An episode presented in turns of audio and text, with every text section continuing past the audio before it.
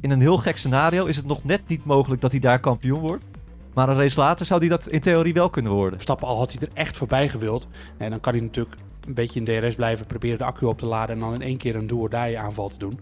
Maar dan had hij ook heel veel van zijn banden moeten vragen. Ik, ik denk in dit geval dat Russell toch wel behoorlijk opportunistisch was met zijn actie. Hij praat zichzelf ook een beetje de vernieling in. Hè? Hij staat toch net niet te huilen daar zo. Ja, ze komen steeds gewoon vanuit een geslagen positie en ze kunnen volgens mij ook niet echt pushen. Dat, dat is een probleem. Oh my lord! This is getting manipulated, man. We needed a bit of luck. Oh my god!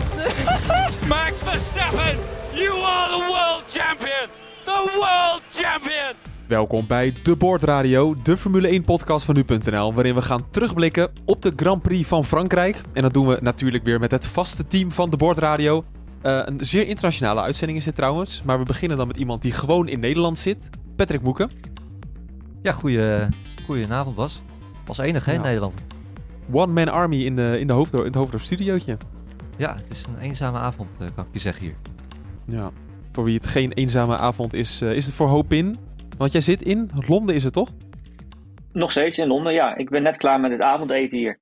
Dus uh, het is een uurtje eerder natuurlijk. Ja, oh nee, hetzelfde tijdstip als jij, Bas. Dat klopt. Ja, samen in Engeland zitten we, dus dat is gezellig, maar niet bij elkaar. Wel nog een stukje ervan uit. Uh, om dan toch over mezelf te beginnen. Ik zit nog in, uh, in Barnsley. Dat ligt in de buurt van Sheffield. Want daar, uh, daar speelde, ja, in Rotterdam eigenlijk, daar speelden de vrouwen EK voetbal. We liggen eruit. Dus bij de volgende vooruitblik op Hongarije ben ik gewoon weer in de studio in Hoofddorp. Anders had ik nog even hier moeten blijven. goed nieuws dus. en Joost? ja, Joost, waar zit jij eigenlijk? Uh, ik zit op dit moment in. Uh, nou, het hotel ligt in een plaatsnaam die ik echt niet uit kan spreken. Maar ik zit in de buurt van Auriol en Aubagne. Uh, voor de mensen die de omgeving van Pau de Kaar een beetje kennen, dan. ja, het, het, het ligt net niet aan de zuidkust, maar net erboven. Oké, nou goed om te weten. Je was dus daar op het circuit en je hebt gezien dat Verstappen zijn race heeft gewonnen. Van de 130ste race die hij voor Red Bull heeft gereden. En Joost, ja, eigenlijk zeggen we nu met z'n allen, het was een makkie. Maar hij heeft hem wel flink cadeau gekregen. Um, ja, nou ja, kijk, de, de, de, deze race die bouwde zich door het weekend heen op als een, als een duel wat ging komen tussen Verstappen en Leclerc. Uh, dat ging vooral draaien om banden, dat wisten we natuurlijk. En um, ja, we hadden natuurlijk, ik denk eerlijk gezegd, Verstappen en, en, en Christian Horner zei dat in de afloop zelf ook. We hadden wel graag willen zien hoe dit, hoe dit zou uitpakken. En ja, dat hebben we niet gezien, want Leclerc die ging de bandenstapels in. Dus uh, zoals Verstappen treffend zei, we zullen het nooit weten. Ja, Moeke, ik denk dat, uh, dat Leclerc ons gewoon een hele spannende race heeft af, uh, afgenomen. Ja, dat, uh, dat zou je wel kunnen zeggen. Hè? Het grappige was eigenlijk ook, tussen de regels door hoorde je zelfs dat, dat ze bij Red Bull een beetje aan het balen waren. Ehm, ja, dat, dat Leclerc was uitgevallen. Lambias, die zei dat meteen de afloop over de boordradio. Die, die zei haast, ja, it's a shame, hè, zei hij, dat, dat, dat het gevecht uit was gebleven. je ja. hoorde Verstappen er naar verwijzen na afloop. Aan de andere kant is dat ook wel weer een signaal dat ze eigenlijk ook wel geloven dat ze die titelstrijd al hebben gewonnen. Want ja, als je zo ver voor staat in het kampioenschap uh, en dat soort uitspraken doet, ja, dan, dan maak je geen zorgen meer over de uitkomst van dit kampioenschap. Ja, het hoop in, zo is het misschien wel een beetje. Hè? De Red Bull zal nu wel het zelfvertrouwen hebben dat het helemaal aan hun kant ligt. Nou ja, zevende overwinning natuurlijk. 63 punten voor op Charles Leclerc. Um, dat is natuurlijk, als je, dat is natuurlijk een, een absoluut aantal heel erg veel.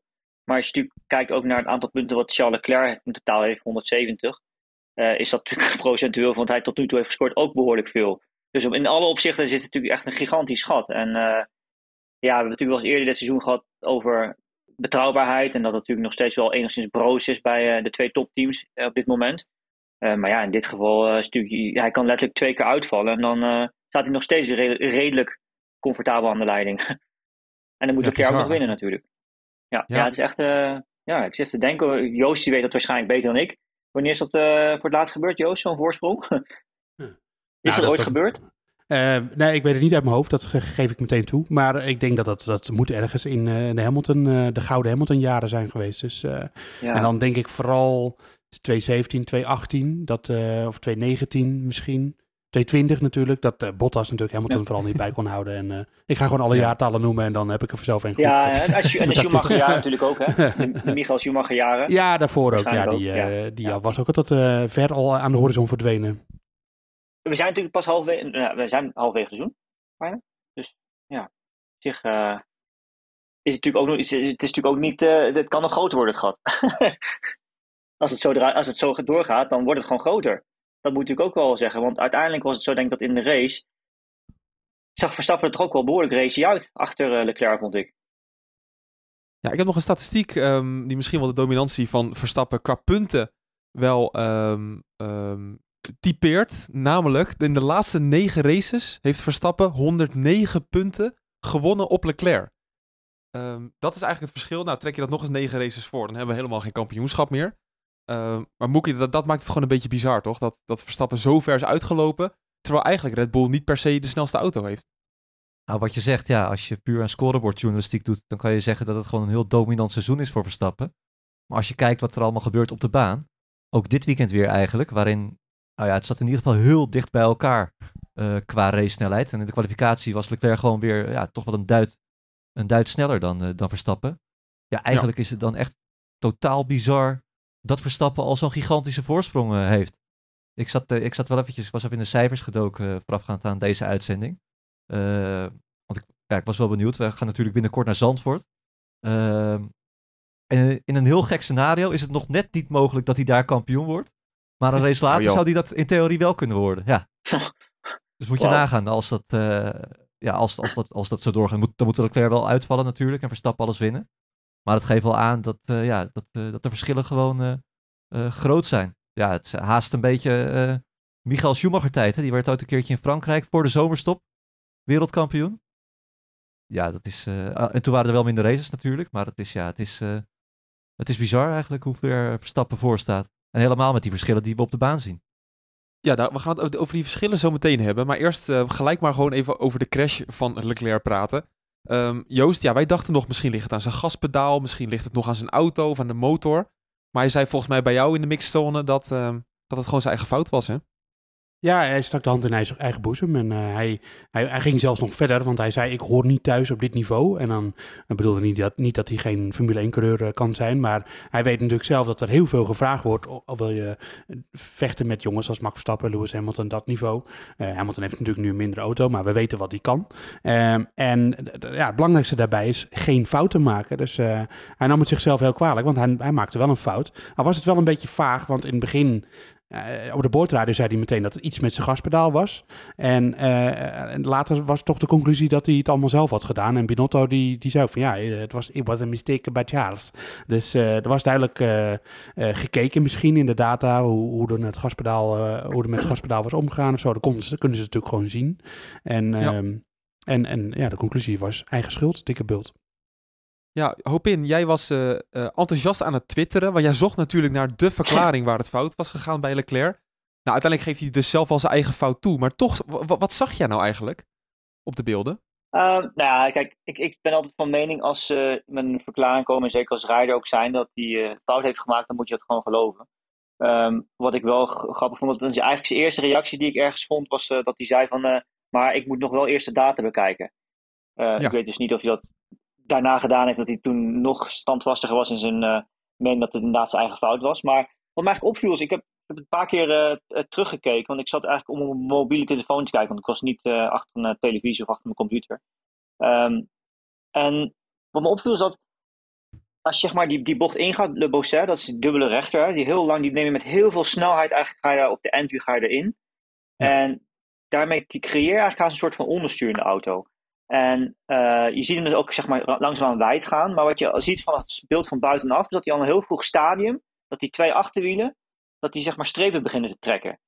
En dat betekent natuurlijk dat er een soort van slip optreedt. Dat, dat, dat, zie, je, dat, dat zie je normaal gesproken niet als je gewoon normaal die bocht rijdt. Um, dus op dat moment was al iets aan de hand. Hij was al of iets dat die auto dus enigszins aan het oversturen was, of iets van slip was, door wat voor reden dan ook.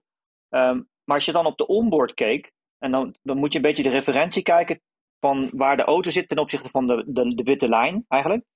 Op de onboard, op het moment dat hij die strepen trekt, die auto, zie je Leclerc nog helemaal niet corrigeren. Houdt hij nog gewoon dezelfde stuurhoek aan, eigenlijk die hij normaal ook zou hebben. En pas op een, op een gegeven moment in één keer zie je hem dus dat hij spint. Um, ja. hij gaf zelf achteraf later als verklaring aan van ja, ik heb de auto relatief um, overstuurd afgesteld. En daardoor was het ook voor mij heel moeilijk dit weekend om constante ronden dergelijke te rijden. Maar ik vond het wel, ja, ik vond het wel frappant. Uh, om, zeker omdat natuurlijk, hij was al relatief laat in zijn stint eigenlijk voor die banden. Uh, op, op, zijn mediums. Hè. En uh, ja, Verstappen zei het ook al een aantal keer in de race van ik weet zeker dat nu de linkervoor waar iedereen kapot is. En, en dat is ook, dat, dat is eigenlijk wat je gewoon verwacht op dit circuit. Dus het is relatief onlogisch dat je daar zo op die manier spint. Met overstuur eigenlijk. Dat hebben we namelijk ook geen andere rijders zien doen dit weekend. Voor zover ik me kan uh, uh, herinneren in ieder geval. Um, dus ja, dus ik begon meteen een beetje te kijken van ja, die twee achterwielen, die trekken strepen. Is daar misschien iets technisch toch aan de hand of zo?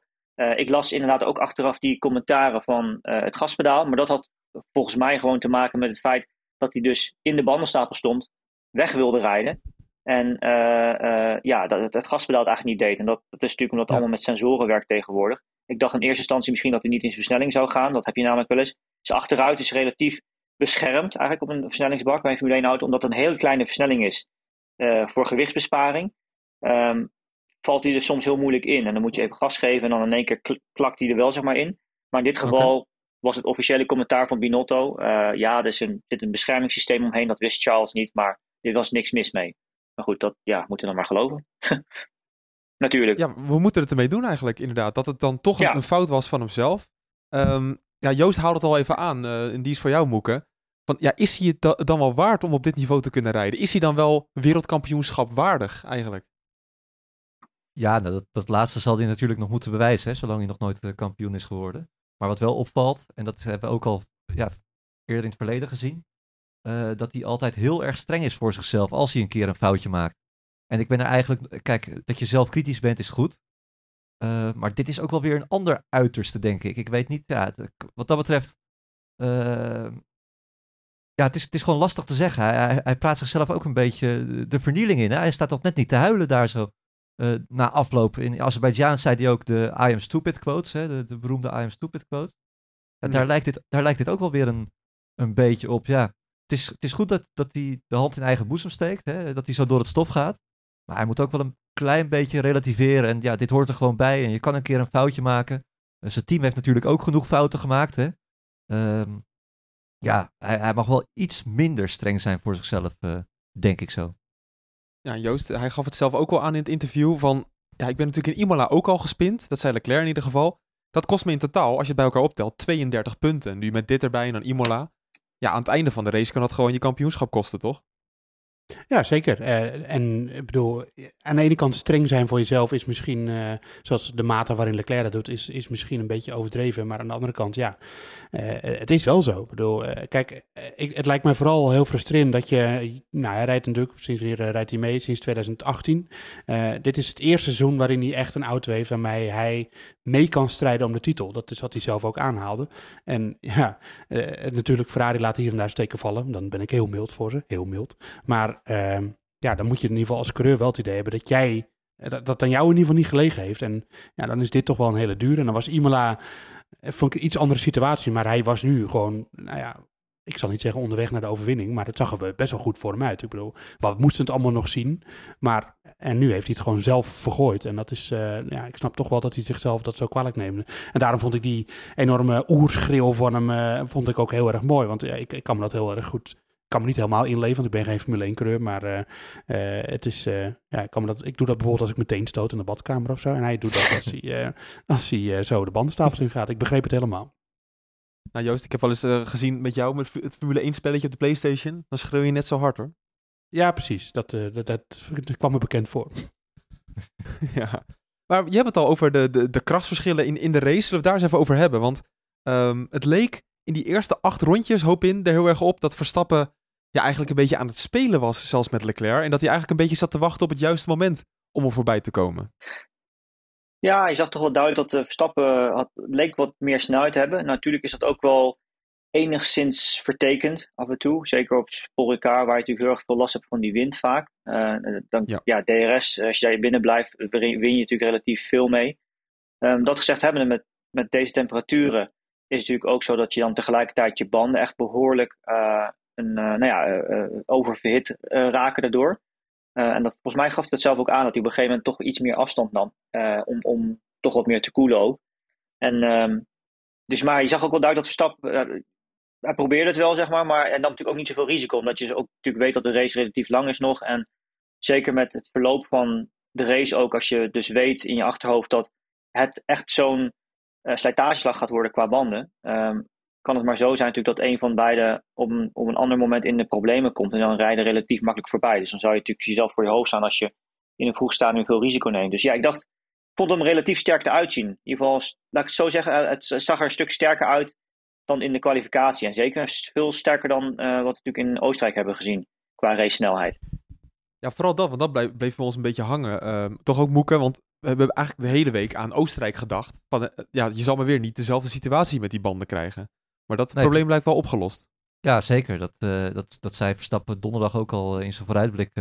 ja, dat, dat het toch een, een groter probleem was. Hè? Het, het, hele plaatje klopte, het hele pakket klopte daar niet. en dat was ook te zien. de, de race pace zag er prima uit, kunnen we wel zeggen. Ik heb ook niet gezien dat hij... hij kon natuurlijk ook rustig rijden. Maar het was ook niet zo dat hij nu zo extreem veel last van slijtage had in, in deze race. Was misschien anders geweest als hij vol onder druk van Leclerc had, had gestaan. Maar we kunnen er denk ik stiekem toch wel uitgaan, van uitgaan dat het een soort one-show was. Waarbij de, ja, de banden er zo snel uh, aangingen in Oostenrijk. En dat dat probleem in ieder geval voorlopig niet meer, niet meer voor gaat komen. Nee, en toch dat moment dat Verstappen voorbij Leclerc wilde gaan voor de crash. Uh, Joost, je zag natuurlijk dat de Red Bull heel erg koos voor die tweede sector, hè, voor topsnelheid. Zodat ze ja. er voorbij konden komen. Maar waarom lukte het nou niet? Um, nou ja, ik, uh, ik denk dat het in ieder geval te maken heeft met de tractie van de Ferrari. En ook wel de, de downforce natuurlijk. Want die twee of die, die de belangrijkste DRS-zone, dus die voor de chicane, zeg maar, die, daar gaat natuurlijk wel een hele bochtige sectie aan vooraf. En je zag vaak wel dat Verstappen dan in sector 1 er wel naartoe kroop, maar dan kwamen die bochten daar.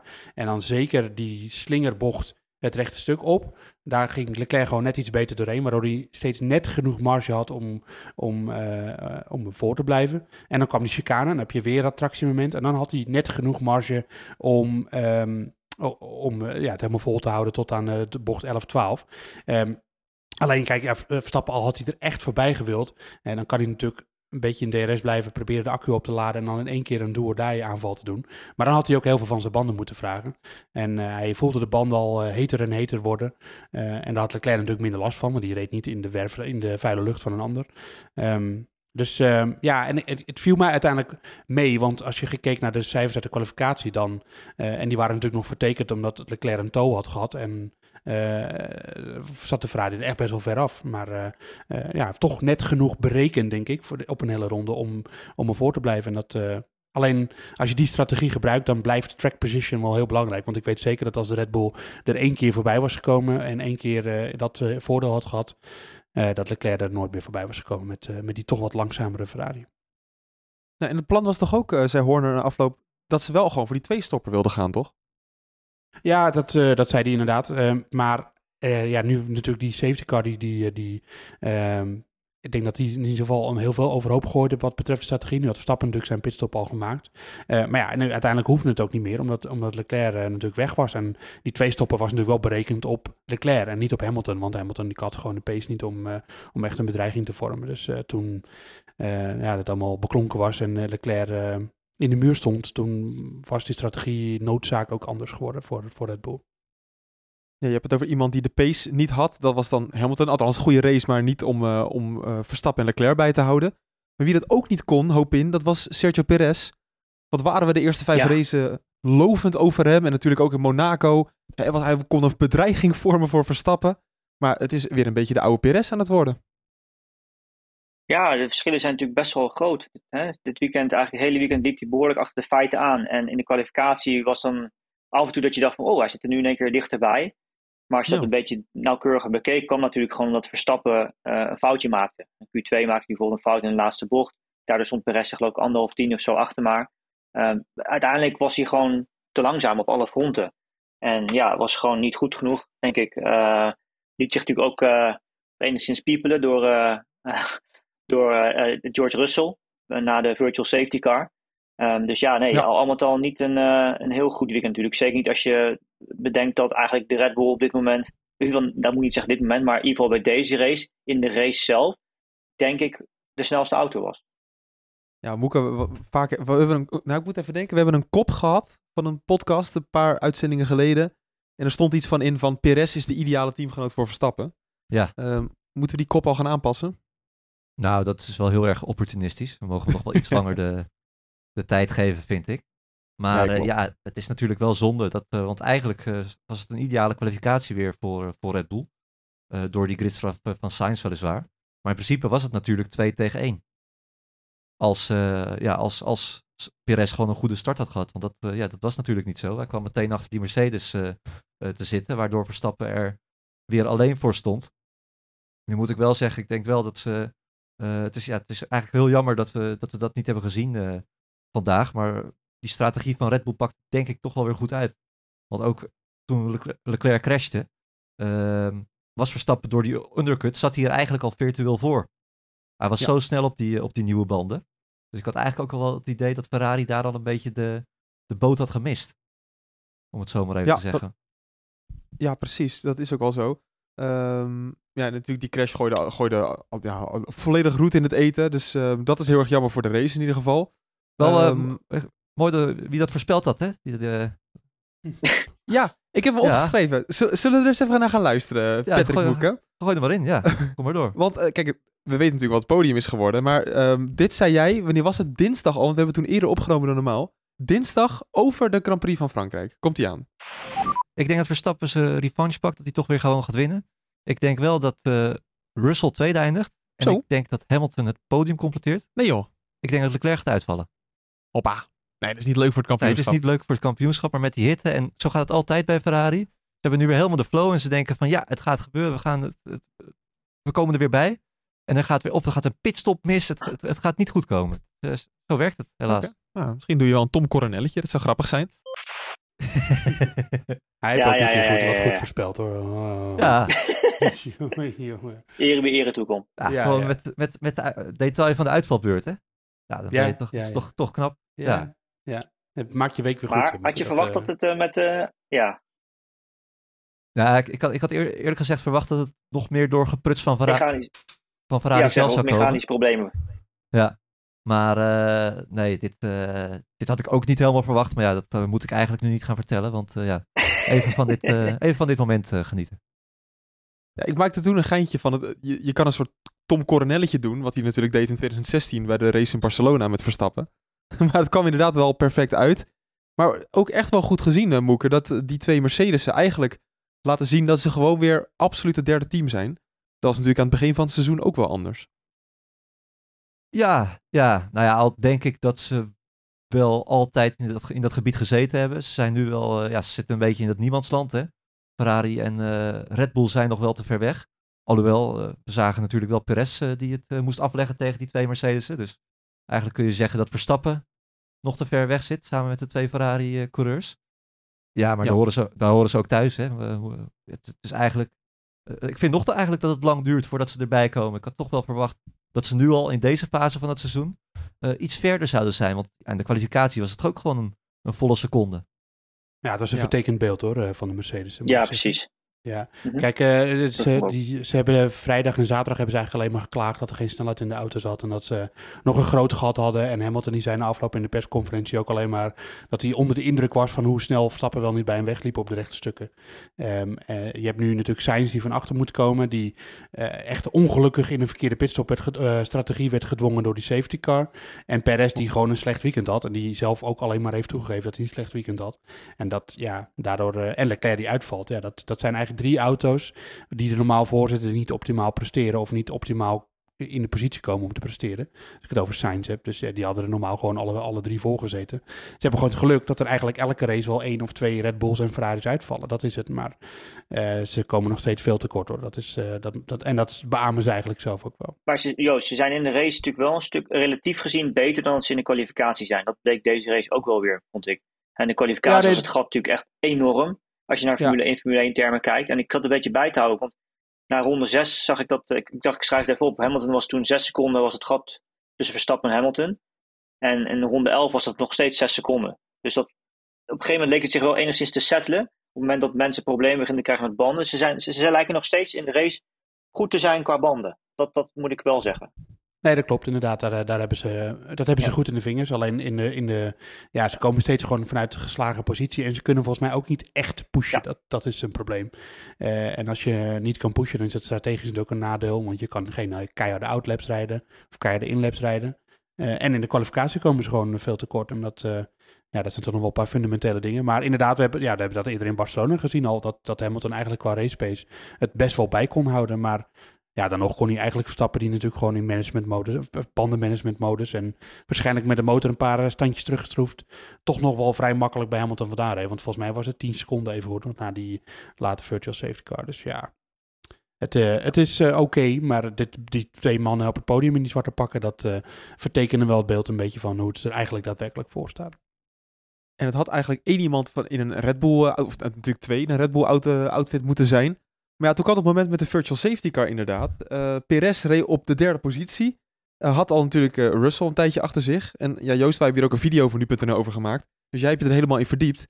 Ehm, het leek alsof Perez aan het snurken was. dat hij helemaal niet bij de les was. Maar er is iets fout gegaan, toch? Eh, ja, eh, er moest er nog wel even worden uitgezocht wat er nou precies ge- fout gegaan is. Er zit in ieder geval een Oh. systeem in de auto van de FIA die, dat een coureur vertelt van, eh, dat er een virtual safety car is. Hij krijgt natuurlijk ook een delta-tijd waar hij zich aan moet houden, die gewoon een, een veel langere rondetijd is dan, dan normaal, waardoor de auto's langzamer gaan rijden. En daar moeten ze zich aan houden. Dus dan mag je niet Ja. boven of onder zitten. En hij krijgt natuurlijk ook signaal, een soort groen lampje van... dat de safety car is ending en je mag weer vol op het gas. En die kreeg Leclerc, of eh, Leclerc, eh Perez, die kreeg die al in bocht 9, als ik het, eh, als ik hem, want ik stond wel bij Ja. hem, maar ik kon, eh, startte net Ja, iemand klopt. een brommer, dus ik 9. kon hem niet goed horen. Dat zijn zomaar eh, de situaties waar je als journalist mee te maken hebt. Ehm, En, eh, ehm, eh, Lijkt wel een coureur met je excuses. Ja, zeker. Ik zit vol excuses. Dat, Ja, maar is gaspedaal eh, bleef vast dit is nog niks. Dit is nog niks. Maar in ieder geval, eh, hij zei dus bocht 9. En hij kreeg het te horen dus in bocht 9. Maar het was eigenlijk bocht 15. Dus toen was hij eh, te ver, veel te veel gas gaan geven. Toen moest hij weer gaan remmen om weer binnen de delta-tijd te komen. En terwijl hij nog aan het remmen was, was, was Russell natuurlijk lekker op gang gekomen. En die had juist net, zat al wel ruim onder zijn delta. Dus die kon tempo maken. Ja, toen ontstond er een groot snelheidsverschil. En toen zat hij er meteen naast. Dus, eh, en eh, ja, daar was Perez niet helemaal over te spreken na afloop. Hij was sowieso eh, eh, de mopperende Mexicaan. eh, want hij gaf korte antwoorden. En hij vond trouwens wel, als ik dat meteen erbij mag zeggen, dat die aanval van Russell, daar was hij wel een klein beetje boos over in de chicane. Dat, dat het meer bijna misging. Hij zei ja, als ik niet de uitwijk en de chicane afsnijd, dan gaan we allebei, vallen we uit. Maar hij vond ook weer niet dat er de wedstrijdleiding ernaar moest kijken. Want hij vond het gewoon wel een racing incident. Dus dat vond ik even goed nog wel weer sympathiek van onze Mexicaanse vriend. Ja, Moek, het viel mij op hoe boos Russell was bij die actie. Terwijl ik dacht, ja, je zit zelf aan de, aan de binnenkant en je neemt zelf het risico, toch? Ja, dat vonden de stewards ook. Want die, eh, ja, dat was geen reden om, eh, eh, om actie te ondernemen. Ja, ik, had me er, Nee. ik verbaasde me er ook wel een klein beetje, beetje over. Zo zie je Russell ook eigenlijk niet vaak. Dat is normaal altijd wel een, een coole kikker. Eh, altijd rustig. Ehm, ja, ja, Hopin kan dat misschien beter uitleggen hoe dat eh, voor een coureur is. Ik kan me wel voorstellen dat je misschien een soort van kortsluiting krijgt af en toe als je in zo'n gevecht eh, zit. Je beoordeelt het zelf misschien ook niet altijd even eh, neutraal. Maar Ja, nou ja. Ik, ik denk in dit geval dat Russell toch wel behoorlijk opportunistisch was met zijn actie. En ook natuurlijk zeker als je kijkt naar, eh er is natuurlijk na de race in Silverstone veel over gezegd en ge- geschreven. En VIA heeft ook allerlei eh, soort van nou ja, guidelines daarvoor uitgebracht daarna. Ehm, zat hij er ook gewoon niet ver genoeg naast. Dus ja, uiteindelijk liet hij de auto gewoon veel te hard erin lopen. Hij kon ter nauwe nood zelf de auto eigenlijk op de baan houden. Dus wat dat betreft uh, was hij gewoon eigenlijk... Um, ja, ik wil niet zeggen dat het een divebom was, zoals we het dan zeggen soms. Maar het, het was wel uh, net wat aan de late kant. Te laat geremd eigenlijk, zo zou je het kunnen zeggen. Ja, maar ook de situatie dat hij dan gekalmeerd moet worden door Toto Wolf. Ja, maar hij... Ik vind de Russell natuurlijk over het algemeen wel veel op de radio. Is hij altijd wel, komt hij altijd wel veel zo over. En je hoort wel... Uiteindelijk hoor je later ook Perez op de radio een paar keer klagen. Dat hij... Uh, van uh, ja, Russell ging wijd in uh, bocht 6 en jij ging weer wijd in bocht 6. Dus, dus uiteindelijk ja. weten zij als rijder ook dat de, de FIA ook constant zit mee te luisteren. En nou ja, we, we, hebben natuurlijk gezien in Abu Dhabi vorig jaar dat dat ook wel eens eh, invloed kan hebben. Ik wil niet zeggen dat dat altijd zo is natuurlijk, zeker niet na, eh, na die race. Maar eh, ja, er wordt, er wordt gewoon naar geluisterd en, en dat weet iedereen. Ja, ja jammer voor, voor Perez. Um, wel grappig hoe Verstappen nog over de radio vroeg van nou, ehm, waar is Perez dan geëindigd? Ja, P4. Nou ja, alsnog eh, go- goede punten voor het team. Ja. Terwijl je natuurlijk zelf wel weet dat dat niet de bedoeling is. Vond ik, vond ik een geinig detail. Ja, maar ja. Ik weet niet of, je, ik een bruggetje mag maken, maar laten we even eerlijk zijn. Eigenlijk had het gewoon natuurlijk niet twee Mercedes op het podium moeten zijn, maar had eigenlijk natuurlijk gewoon Carlos Sainz moeten zijn in plaats drie, toch? Carlos Sainz reed een fantastische race. eh, helemaal opgewerkt naar de, naar de derde positie. En dan besluit Ferrari om hem naar binnen te halen, Joost. Het, het is ongelooflijk. Midden in de inhaalactie met Perez, terwijl hij er al praktisch voorbij is, zeggen ze van kom maar even lekker naar binnen. Wat, wat is dat voor raar gedoe? Nou, ik, de, de manier waarop de, de call tot stand kwam, die was inderdaad raar. Maar ik Ja. denk dat die, ehm, die call zelf, om hem naar binnen te halen, die konden ze wel gewoon verklaren. En ik denk dat ik, eh, eh, dat ik daar wel in meega. Want hij had natuurlijk een tijdstraf van vijf seconden. En er Ja. waren nog 10, 12, 12 ronden te gaan. En ze, eh, ja, ze hadden natuurlijk ook de data van de eerste stint van Leclerc. Dus ze wisten wel een beetje hoe lang die, die mediums meegingen. Ehm, zij hadden, en dat legde Binotto later uit, van bedacht van, nou ja, hij kan gewoon straks waarschijnlijk niet vijf seconden wegrijden bij die twee.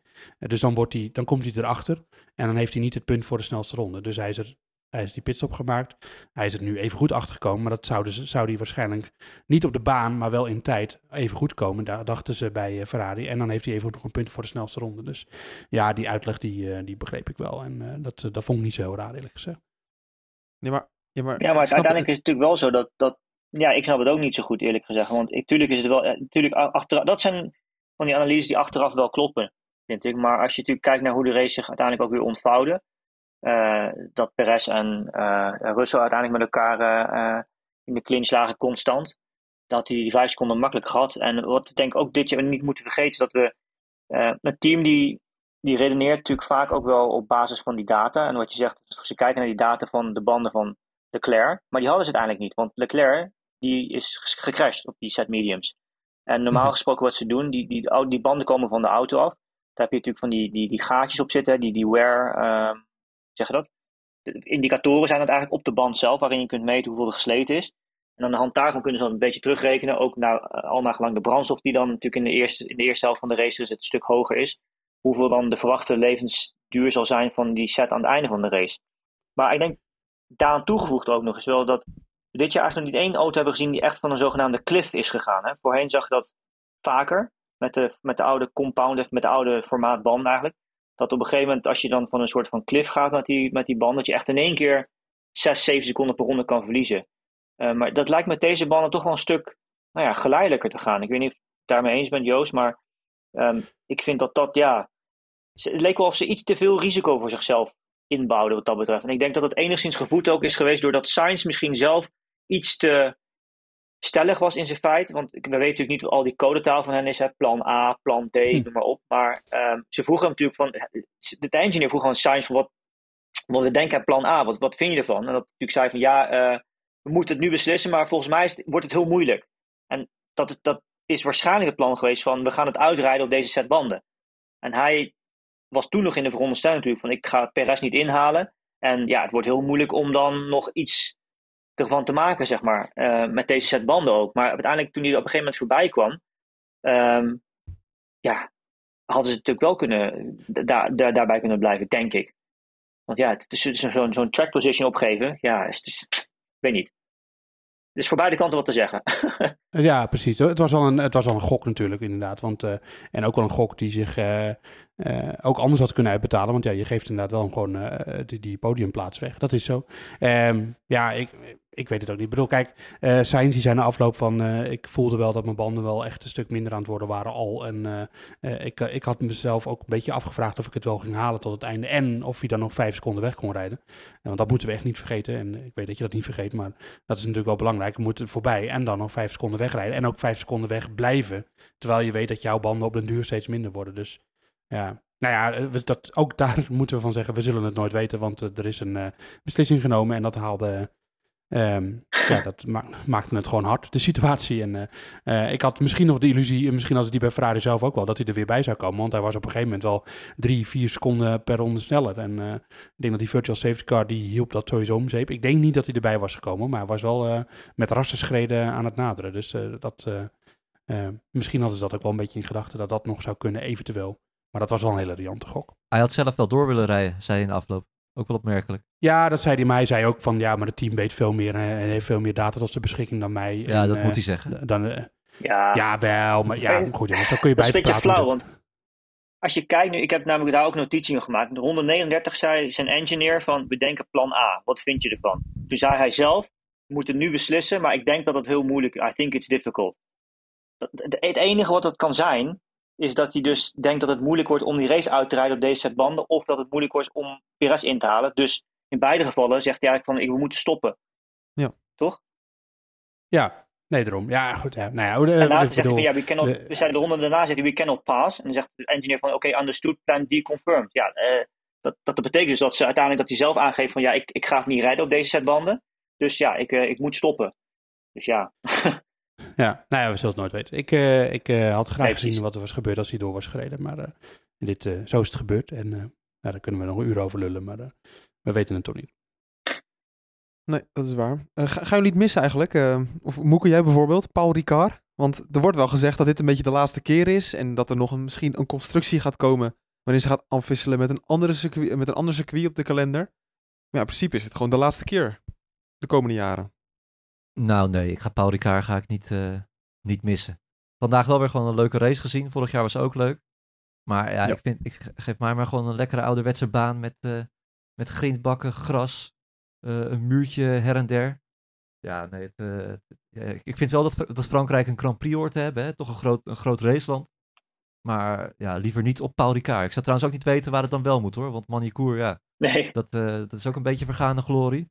En verder eh, ja, zijn er niet echt mooie circuits, denk ik. Er werd ooit gesproken over een stratencircuit in Nice. Maar dat was misschien ook een beetje om Monaco een ha- hak te zetten. Ehm, Ja. ja. lastig. Le Mans. Parijs, hè? Daar was over gesproken ook. Ja. Ja, Formule 1 is ook in Parijs geweest, toch? Ja. Maar ja, ja, nog, nog, ja, nog meer straatcircuits. Het gaat wel die kant natuurlijk op, maar Verstappen heeft zich natuurlijk ook over uitgelaten dit jaar. Ik denk dat het wel goed is om gewoon fatsoenlijke circuits nog te hebben op de kalender. En ja, ik ben persoonlijk ook geen fan van Paul Ricard. Maar als je naar Frankrijk kijkt, eh, als je kijkt naar de andere circuits die er zijn, ik weet van ja, Nogaro of zo, dus er is gewoon niet veel anders behalve Paul Ricard in Frankrijk natuurlijk. Nee. Ik vind de, Dat is natuurlijk ook wel een feit. de layout vind ik wel mooi trouwens. Gewoon als je puur die, die strook en zo allemaal wegdenkt. Vind ik gewoon, het circuit aan zich vind ik, vind ik wel prima. Lange doordraaiers. eh, eh, toch een paar goede mogelijkheden om in te halen. Dat is allemaal op zich wel goed. Alleen ja, ja, het ziet er verder gewoon niet uit. En de races zijn ook niet altijd even spectaculair natuurlijk. En hoe is het daar om daar te werken dan, Joost? Want we, we kennen Paul Ricard vooral door de verkeerschaos.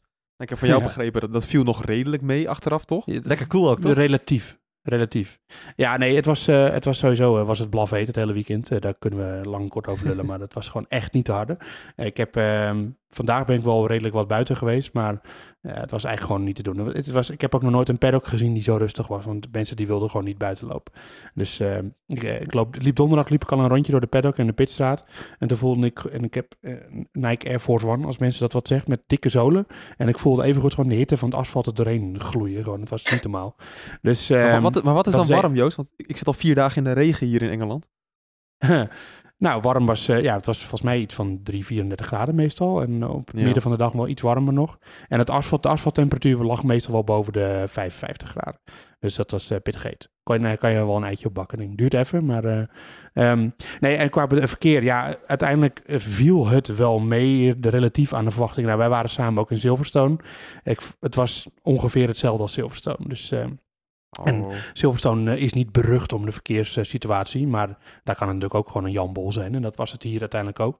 Alhoewel ik het wel het idee had dat ze het allemaal wel geregeld hadden. Er waren allemaal ideeën en het, het, er zat wel eens echt een idee achter. Met bussen en met eh, politieagenten, van die Franse politieagenten die natuurlijk... Die, geen, er zijn geen agenten die zo goed op een fluitje kunnen blazen als Franse politieagenten. En dus dat deden ze heel enthousiast en het verkeer doorjagen en zo. Dus dat ging allemaal wel. En eh, het, het, ja, ik heb er vanmorgen heb ik een half uur over gedaan om het circuit te komen. Een half uur extra, bovenop de normale tijd. En net eh, heb ik een slijproute via de snelweg de andere kant op genomen. Dat ging ook wel oké. Dus het, het was uiteindelijk allemaal te zien. Of het, het eh, te doen. Eh, maar ja, zoals een fiets- fietsplan zoals in Zandvoort, dat kan niet gewoon niet. Want je kan mensen het niet aandoen om eh, eh, 15 kilometer over een slingweggetje naar boven eh, en dan daar je fiets nog te parkeren. Dat, dat kan je mensen niet, mij niet in Ja. ieder geval. Ik red dat niet. Dan, eh, Dan Het zou haast kolf- etappe in de Tour de France kunnen zijn. Precies. Mooie ja. klim. Ja. Nee, want dan mogen jullie me gewoon naar de colofon van nu.nl schrappen, want dat overleef ik waarschijnlijk niet. Ehm, en eh, ehm, Zou ik wel beelden van willen zien. Joost in zo'n fietspakje. Ja. Help je op. Ik ook. Strakke zonnebril erbij. Ja, geweldig. ik heb gewoon een racefiets hoor. Ik, ik, ik zit er nooit op, maar ik heb er wel een. Maar, eh, en eh, eh, Ja, die hangt aan de muur bij jou thuis als decoratie. Ja, precies. Ja, ja, anders worden de banden plat. Ja. Eh, de faciliteiten in, eh, in, eh, in Le Castellet, zo, Circuit Parca, waren op zich allemaal prima. Een mooie perszaal, dat is eh, goede airco. niet airco zoals in Singapore of andere landen in Azië, waar ze de airco altijd op standje Noordpool zetten. Dat was hier niet zo. Dus nou, ik heb lekker gewerkt. Het, het, voor de rest vond ik het eigenlijk allemaal best wel aangenaam. Alleen, ja, het was gewoon heet en, en lang Ja. in de auto. Dat was alles. Nou, oké, helemaal goed. Nou, dat is fijn om te horen. We gaan eens kijken naar eh, de uitslagen van het NuSport GP-spel. Want ik verwacht Patrick Moeken ja, toch minimaal bovenaan. Ja, Moeken, als jij eh, zo'n grote mond hebt natuurlijk in de vorige uitzending... dan heb je dat natuurlijk precies overgenomen en sta je nu bovenaan het GP-spel. Nee, Toch? nee, helaas. Was het leven maar zo simpel, Bas. Nee, eh, Ja, waarom doe je het nou niet? Wat is Ja. het nou weer? Ja, toen, ik heb me toch weer laten leiden door de, door de derde training. En de vrije training Oh, ja. daarvoor. Ja, dat, daar ga je al. Hè. Dat, Dutch Kiwi Farmer die heeft het wat dat betreft eh, beter. De we- weekwinnaar van vorige Ja. week. Die, eh, Ja. ja. die, die, slaat, eh, die moet vanwege het tijdsverschil in Nieuw-Zeeland altijd de derde vrije training overslaan. En baseert daar dan zijn opstelling op. Maar Kootje Daal, 105 punten. Die had een team met Verstappen, Leclerc, Ocon en Magnussen. En die had wel alles goed voorspeld. Ook de kwalificatie en de, en de race. En dan heb ik nog een eervolle vermelding voor Spocky. 102. Dat is Brian. Ben ik eh, mee op vakantie geweest. Wel een goede vriend van me. Dus eh, die luistert altijd. en eh, ja, die, eh, die is eindelijk blij dat hij nu even een eh, eervolle vermelding eh, krijgt eh, eh, in de podcast. Dus eh, bij deze. Joost, jij was het beste van, ja, Joost, jij was het beste van ons drie. Zeg ik weer met pijn in het hart. Plaats 98. Keurig in de top ik, eh, 100. Ik, eh, ja, jullie zien het niet, maar ik heb nu mijn, eh mijn smugface eh, op en ik, eh, ik ben heel tevreden met deze uitslag. En Bas, wij zijn allebei op plaats 290 geëindigd. Beide de Ja, 79, maar Moeke, hoe, 79 punten. hoe kan dat nou? Ja, prima, maar ik had gewoon Leclerc en zo. En ik had Leclerc ook op, pole posi- eh, op eh, de, als win- winnaar en dat soort dingen. Maar hoe kunnen we dan op hetzelfde geëindigd zijn? Want jij hebt Leclerc helemaal niet in je team, toch? Ik had Leclerc wel met team Bas. Ja, sorry. Ja, Durfde- ik je heb- bent ik- echt heel hypocriet. Ja, weet ik, weet ik. Dankjewel. Steek weer in mijn zak. Snel naar het algemeen klassement. Jos de Bos, 82, nog steeds bovenaan. Eén Ongelooflijk. puntje meer dan de nummer 2, Mirjam Ravenstein. En Jeroen Heijmans, eh, nummer 3. Ja, het zijn de bekende namen inmiddels. En eh, ja, ik moet eerlijk zeggen, Bas, jij staat op plaats 69. En doet ook gewoon nog mee. Zoals dat nuf, in het Frans. Mooi, ja. Je favoriete getal, hè? Ja. Van horen zeg. Eh, en Joost op plaats 231 en ik sta op plaats 316. Nou, fijn. Hey. En Joost, je- van de week stuurde jij een tweet dat je eh, iets zou, kon weggeven aan de mensen. Oh, Ja. Ja, ik, ik heb hem. eh, ik, ik, Oh. Er zit nog een verhaal aan. Hij was namelijk gejat. Echt waar. Want, Hij was gejat? Nee, nee, maar, nee, maar dit, dit loopt goed af. Dit loopt goed af. Ik, ik, Wat, ik was, was, hem- het, was het Valtteri Bottas, eh, Joost? Want ik zag hem Ja, ook meelopen. Ja, nee, die heeft hem het hele weekend braaf opgehad. Eh, ehm, nee, ik, ik had hem namelijk, eh, wanneer was ik voor deze circuit? Donderdag, toen heb ik hem gekregen. Hij zat in een complete tas vol met allemaal rommel. Waar ik Vertel even waar het over gaat, Joost, want de mensen hebben geen idee. Oh ja, nee, ik ga er nu naartoe. Maar daar zat dus een heel fraai eh, Paul Ricard, ja, zo'n zo'n vissers, ja, wat is het voor petje? Hoe noem je dat? Zo'n een, Ja, eh, zo'n zonnepetje met zo'n visserspetje. Echt een, echt een hele mooie, gewoon een classic. Met de finishvlag bovenop en eh, echt een, eh, een fantastisch. Nou, mensen die Valtteri Bottas dit weekend hebben gezien, die hebben hem gezien. Ehm, en ik had hem alleen eh, in die tas gedaan. En ik, maar we hadden donderdagavond hadden we een barbecue bij Mercedes op het dak. Dus daar zat ik lekker te knagen en even een kleine versnaperingen naar binnen. En toen dacht ik, nou, dan neem ik die tas morgen wel mee. Dus toen kwam ik donder, eh, vrijdagochtend kwam ik in het mediacentrum en toen was mijn tas weg. Helemaal, alles, alles wat erin zat was weg. Inclusief het petje. Nou, die andere robbel, die mocht iedereen natuurlijk hebben. Maar dat petje, dat vond ik wel, eh, wel erg. Dus toen ben ik in mijn beste Frans eh, gevraagd of ik, can I have a new bag please? En een nieuw petje. En toen kreeg ik die van die aardige dames die in het mediacentrum werkten. Dus toen had ik er weer een. En die heb ik meteen achterin mijn auto gegooid. En daar kwam niemand meer bij tot ik in Nederland ben. Maar toen zei je ook op Twitter dat, dat je hem gaat weggeven aan het volk. Ja, ja. Wa- wa- wa- Wat, Ja. eh, wat kunnen ze eraan doen? ik heb de quizvraag bedacht inmiddels. Eh, dat gaat heel snel. Wanneer was de laatste race dat beide Mercedes-coureurs op het podium stonden? Oeh. En degene die dat Oh. antwoord goed heeft, daar gaan we uit selecteren wie het petje heeft gewonnen. Ah, zal En dan niet Russell en Hamilton, want dat is niet het goede antwoord, want het was niet dit seizoen. Maar dat kan ook eh, Rosberg en Hamilton zijn, of eh, Bottas en Hamilton. Of, nou, noem maar wat. Goh, wie zal het zijn? Ja. Bij welke race was dat? Geef het antwoord en dan gaan we daaruit selecteren. Dit gaan we doen. We gaan een, ehm, we gaan een tweet maken met, waarin staat dat, dat er een quiz in de, in de podcast is. Daaronder kan je reageren. En uit die mensen gaan we, gaan we het, het, het petje verloten. dat de- gaan we doen. Ja, maar de meeste mensen hebben helemaal geen Twitter, Bas. Ja, dan heb je pech. Ja, dat, Ja, zo is is het jammer leven. dan. Ja? Ja, maar ik heb Ja. hem ook alleen maar laten zien via Twitter en daar reageerden de mensen op. Dus dat vind ik wel net zo eerlijk. Oké. Nou ja. Ah, fijn. Even nog een statistiekje, om, we gaan een beetje afronden. Eh, Max Verstappen heeft 16 pole positions. 27 keer gewonnen. Charles Leclerc ook 16 pole positions. 5 keer gewonnen. Eh, ja, ik vind het een enorm groot verschil. Is het ook gewoon een beetje dat Charles Leclerc gewoon heel goed is in de kwalificatie, Joost? Of eh, ja, wat moeten we hierachter zoeken? Ehm, nou ja, eh, even kijken. Hoe moet ik dit goed beantwoorden? Kijk, Verstappen die zit natuurlijk wel al sinds 2016 in een topteam. Dat kun je aan de ene kant zeggen. Dus dat die wat meer overwinningen heeft dan Leclerc, dat is op zich logisch. Eh, en dan moet je ook nog bij optellen dat de Ferrari van 2020 en 2021, daar, daar praten ze in Maranello niet meer over. Die, zijn, die proberen ze heel hard te vergeten. Dat waren natuurlijk gewoon hele slechte auto's. Dus dat hielp Leclerc niet mee. Ehm, en aan hij is een hele goede kwalificatiecoureur. Dat ik denk dat we dat ook moeten zeggen. En hij rijdt niet bij het betrouwbaarste en strategisch slimste team van de grid. Ik denk dat we dat ook eh, eh, moeten meerekenen.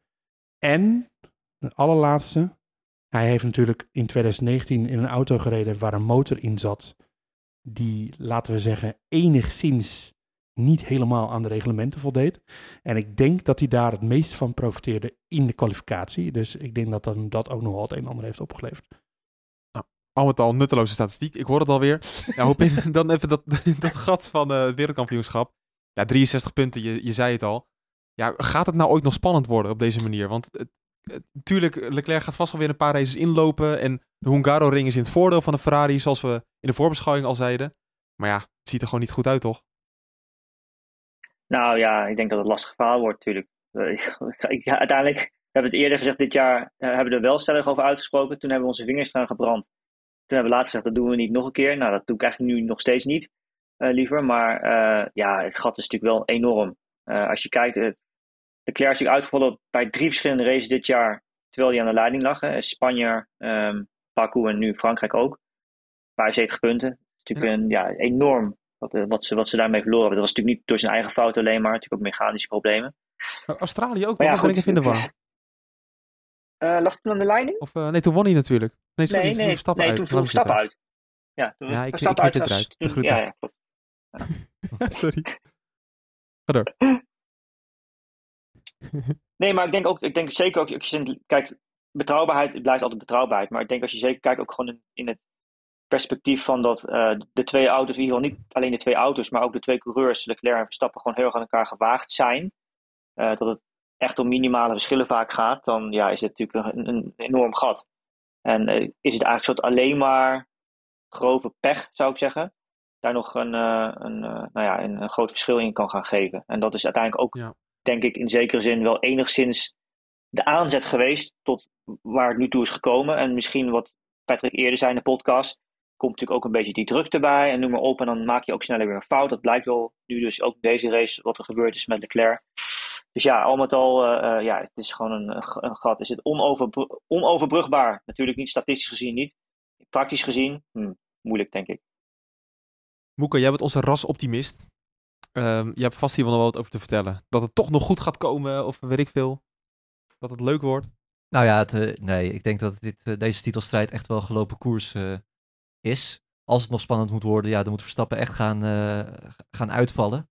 Eh, of er moet iets geks gaan gebeuren, die eh, positief test of, of weet ik het allemaal. Niet dat we daarop hopen natuurlijk.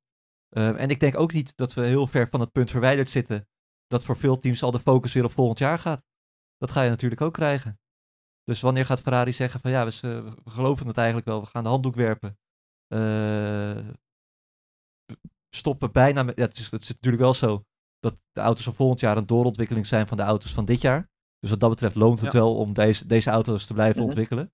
Maar je hoort het bij Mercedes eigenlijk ook al, dat ze daar al volle bak met eh, volgend jaar bezig zijn. Hamilton eh, hoor je bijna nergens, meer an- nergens anders meer over. Die zegt alleen maar, ja, we leren nu eigenlijk voor volgend jaar, zodat we er dan weer staan. Ja, als Verstappen de, nog ook in Hongarije wint, eh Zandvoort misschien, wat gaat Ferrari dan doen? Ja, nee, in principe, je mag het niet zo hard op, uit, hardop uitspreken, maar dit mag natuurlijk nooit meer eh, misgaan voor Verstappen en Red Bull. Kan ik nog aan toevoegen bij jou, eh, Patrick? Ja hoor. Kan ik nog wat toevoegen? Kijk, wat, wat, je zegt, klopt als een bus hoor. Het is echt helemaal, geen, is helemaal 100% waar. Eh, het is wel zo natuurlijk dat dat met de huidige budgetcap wellicht iets minder groot is dan het in voorgaande jaren was natuurlijk. Omdat men natuurlijk nu ook qua capaciteit, als je nu iets ontwerpt voor volgend jaar, valt dat natuurlijk ook onder het budget van volgend jaar. Dus in principe hebben de teams relatief veel nou ja, overcapaciteit. Ze ontwikkelen in die zin misschien wat minder dan ze zouden kunnen. Omdat het binnen het budget moet passen ook. Dus wat dat betreft is het misschien iets gemakkelijker op dit moment om simultaan te werken dan het in, in de afgelopen jaren wellicht het geval was. Want dan kon je gewoon met je hele volledige duizend man eh, eh, staf, leger wat je had, werken aan één auto op één seizoen. En nu ja, kan je dat gewoon toch gewoon iets makkelijker splitsen waarschijnlijk, omdat ook die kosten weer gesplit zijn. Ja, precies. Ja, nee, Ja. goed punt. Ben benieuwd. Waarvan akte? We, gaan we gaan het meemaken. Ehm, we gaan toewerken naar de Grand Prix van Hongarije. En eh Moeke, jij bent erbij. Ik Yes, zou zeggen, alvast veel plezier daar. komt goed. Wordt ook warm, zag ik al. Dus eh, gaan we het beleven. We gaan het beleven. Maar goed, we spreken elkaar over drie dagen weer als we gaan vooruitblikken op die Grand Prix. eh, waarin we toch wel een beetje gaan toelichten waarom Ferrari daar de grote favoriet zou zijn. Nou, dan wens ik alleen hoop in nog een fijne avond vanuit Londen en Joost vanuit Frankrijk. Yes. Eet smakelijk Joost. Ja, dank je, dank je. Bij restaurant De Gele Boog, toch? Een, een hamburg, hamburg- hamburger is het hè? Ja, Ja, ik, hamburger. eh, ik ga nog even eh, uit nood eh, langs zo'n eh, restaurant waar je ook langs kan rijden. En dan krijg je even goed eten. Je moet er wel langzaam langs rijden, maar dan uit een of ander raampje komt er dan wat. Daar ga ik zo even heen. Nee, daar is mij alleen nog te zeggen van vergeet vooral niet om ook te abonneren op eh, de podcast. Eh, dan krijg je eh, een melding. Althans, ho- hoor ik bijvoorbeeld van mijn vader eh, dat hij niet altijd een melding krijgt. Daar is hij een beetje boos over. Maar eh, ja, dat, eh, daar kan ik helaas niks aan doen. Maar in principe krijg je wel een melding als je erop geabonneerd bent. Plus, dan komen we hoger in de hitlijsten. En dat willen wij natuurlijk super graag. Want eh, dan is het alleen maar leuk. En ja, heb je nog vragen? Podcast.nu.nl natuurlijk kan je bij terecht. En vergeet vooral niet antwoord te geven op de quizvraag van Joost. Want dan win je zo'n kek vissershoedje. En dat wil je natuurlijk. Ik zou zeggen tot de vooruitblik van Hongarije. Tot de volgende week. Tot dan.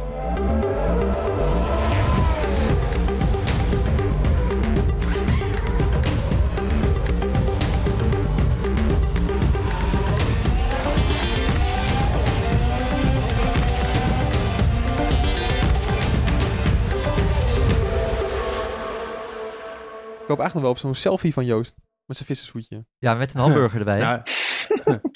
ja. Hamburger, vissershoedje en... eh, Ik geef hem vooral gewoon weg, omdat ik hem, hij past niet over mijn eh, goed gevulde schedel. heen. Daarom geef ik hem weg. Dus dat, eh, oh, dan wil Ja, ik als je helemaal gewoon een foto's selfie zien. had gemaakt, gewoon voor het raam van de McDrive. ik zal kijken wat ik voor je Kan kan, nog, doen. kan ik. ja. Ja. Ik heb nog net, net iets te veel zelfrespect daarvoor, maar ja. nou, doei jongens. Oh, mooi. Yo.